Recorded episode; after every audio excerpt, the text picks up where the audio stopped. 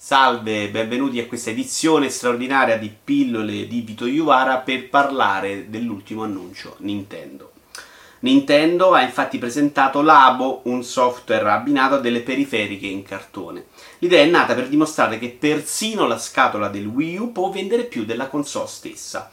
In effetti si potrebbe parlare anche di remaster della scatola del Wii U. La mia reazione all'annuncio, e credo di non essere stato l'unico, è stata di vero e proprio sbigottimento. Piaccia o meno, si tratta di un prodotto al- assolutamente fuori dal comune e di grandissima creatività. Il problema è che si poteva dire lo stesso anche di Wii Fit. Si tratta comunque di un prodotto per bambini, non per tutti, ma lo erano pure le caramelle con la droga, quindi non è che sia per forza di cose una notizia positiva.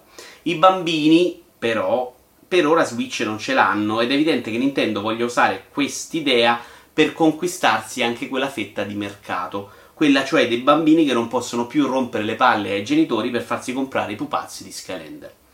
Con una buona campagna marketing l'idea potrebbe anche funzionare e soprattutto grazie all'esperienza uh, maturata con Weebulling, stavolta hanno anche pensato a come permettervi di liberarvi facilmente del tutto dopo i primi 10 minuti di grandissimo entusiasmo. Occhio, anche se siete nintendari convinti e avete sbavato sul lobo, non va nell'umido, non va nell'umido.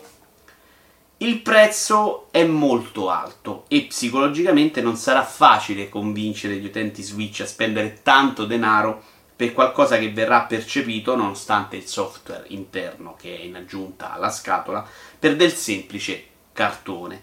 Scherzo. È già la migliore versione possibile del cartone mai uscita del mercato perché puoi giocarci anche in bagno. E Lobo in questo caso può tornare molto utile in caso di emergenza.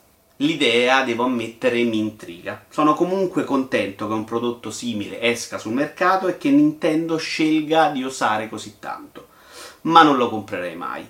È come se Nintendo mi chiedesse domani di comprare, per esempio, un amiibo di cartone.